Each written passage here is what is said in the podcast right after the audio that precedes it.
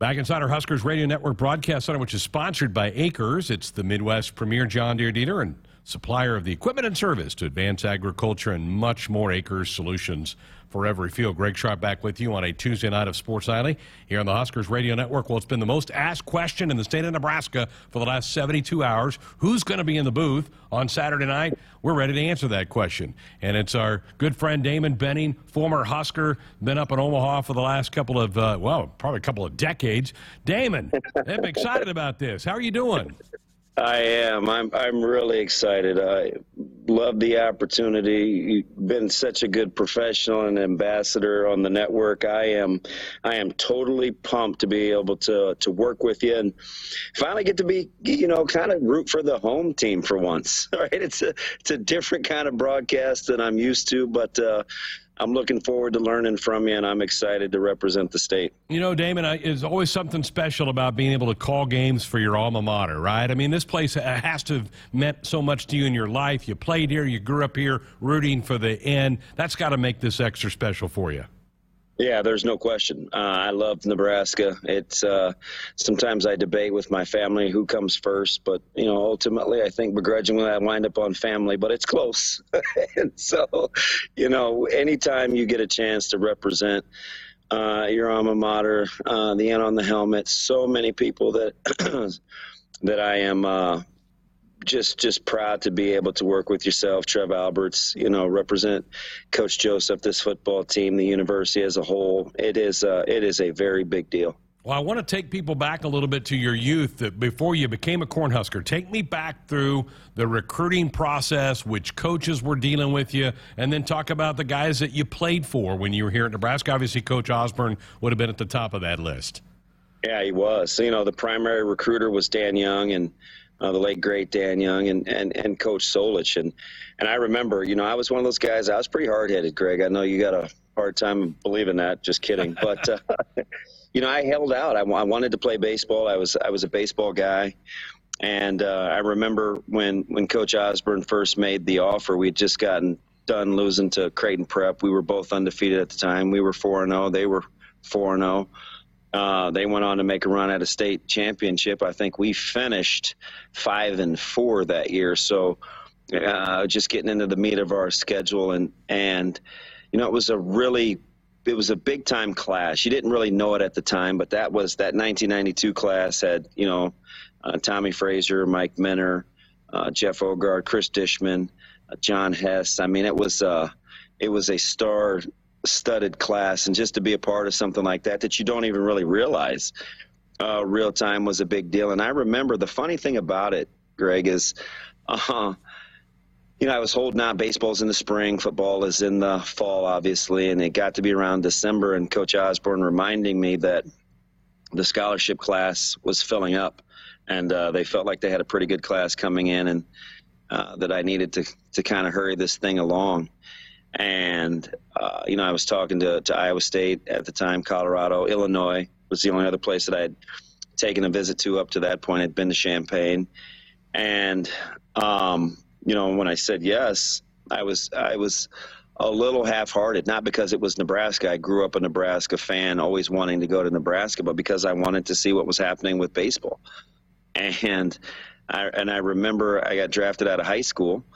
Um, and I remember talking to my dad, who was the, the primary reason uh, that I'm even a Husker fan, uh, taking me to games as a kid as a season ticket holder. And he would have celebrated his 86th birthday yesterday, and so uh, it was very emotional to to to get you know the deal done and and to get everything moving forward with broadcast because I know he would be proud. But I say all that to say the other good decision he made was he wanted me to honor my my football scholarship and didn't want me, uh, you know, stuck on a bus. You know, the the twenty five hundred dollar signing bonus at the time seemed like enough to buy my mom Sentra, but not enough to ensure any sort of future. And so, uh, per usual, he was right, and uh, and the rest is history. Again, visiting with Damon Benning. He will be in the booth with us on Saturday night in West Lafayette as the Huskers battle Purdue. Damon, so many of us learn so much while we're in college. We grow up so much as men, uh, women on the female side of things. And so the coaches that you spend the most time with usually teach you a lot of life lessons. Did you get some of that from Frank Solich? What did he mean to you?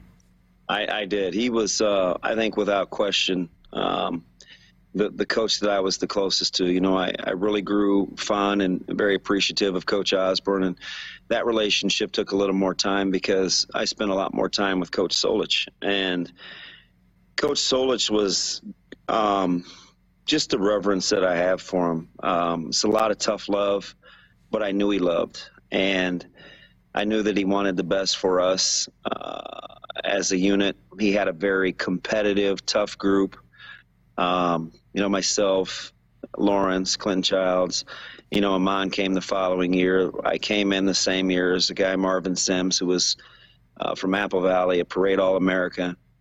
Uh, we eventually recruited, you know, DeAngelo Evans. I mean, just the standard that he set in terms of being competitive um, and how to attack life. You know, I remember I'd never been kicked out of a drill before, and, and um, he forcefully removed me from a drill and and, and told me that he had my best interest at heart because uh, if I was going to practice like that, I was only going to lead to getting myself hurt. So, you know, he just had, he just had a way with words, and uh, to this day, somebody that I have a tremendous amount of reverence and, and respect for. And you know, my first couple of years where I had Coach Samuel and Coach Steele on the defensive side, kind of investing in me because they were so heavily involved in special teams which is kind of how I had to make a living, you know, a couple of years, you know, battling through, um, you know, trying to become a starter. Just, just a handful of the guys that that that played a real integral role. And, you know, I'd be remiss not to mention Chris Bubak, who wasn't on the official football staff,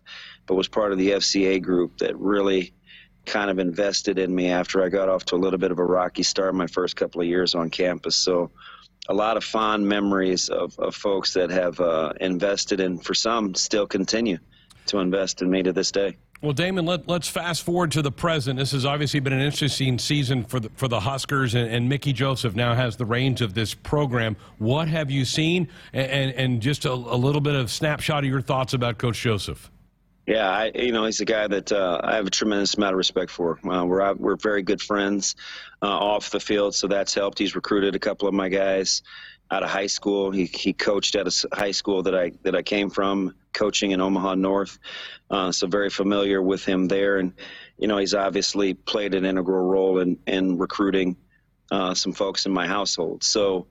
Um, I, the the one, the couple of things that I like about Coach Joseph are number one, clarity of message. He is he is very forthcoming in what his expectation levels are and what he wants from you, and I think the kids embrace that. Deep down, we all want to be led, uh, and I think that's all of us, regardless of what our jobs want. We want clarity of message and direction, and he is very good at that. And the other thing, Greg, is he's so competitive. You know, he's never been the favorite. He's always been the underdog, even coming out of Marrero.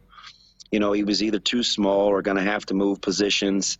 Uh, he's coached on so many different levels with so many different kinds of athletes that he's never been given anything. And I think it's his competitiveness that he's kind of instilled in these guys to just fight. It's it's not always going to be rainbows and butterflies, but man, does he love to compete? And I think he's done a really good job instilling some much needed confidence in this football team. Very good. Well, Damon, I'm excited. Can't wait to, to be up in the booth with you Saturday night, and uh, looking forward to talking more football with you. Damon, folks, will be on Husker Game Day with Ben starting at 2.30 Saturday afternoon. They'll get into a, a lot of nuts and bolts talk. But, Damon, so excited and happy for you. Looking forward to seeing you later in the week. Yeah, it's it's a it's an honor and a, and a privilege. I'm I'm excited to get a chance to work with you, a voice that I've listened to for a long time, and, and I can't wait. There he is, folks. Damon Benning. He'll be in the booth with me for on Saturday and for the rest of this football season. Excited for that uh, new voice to be joining our network broadcast.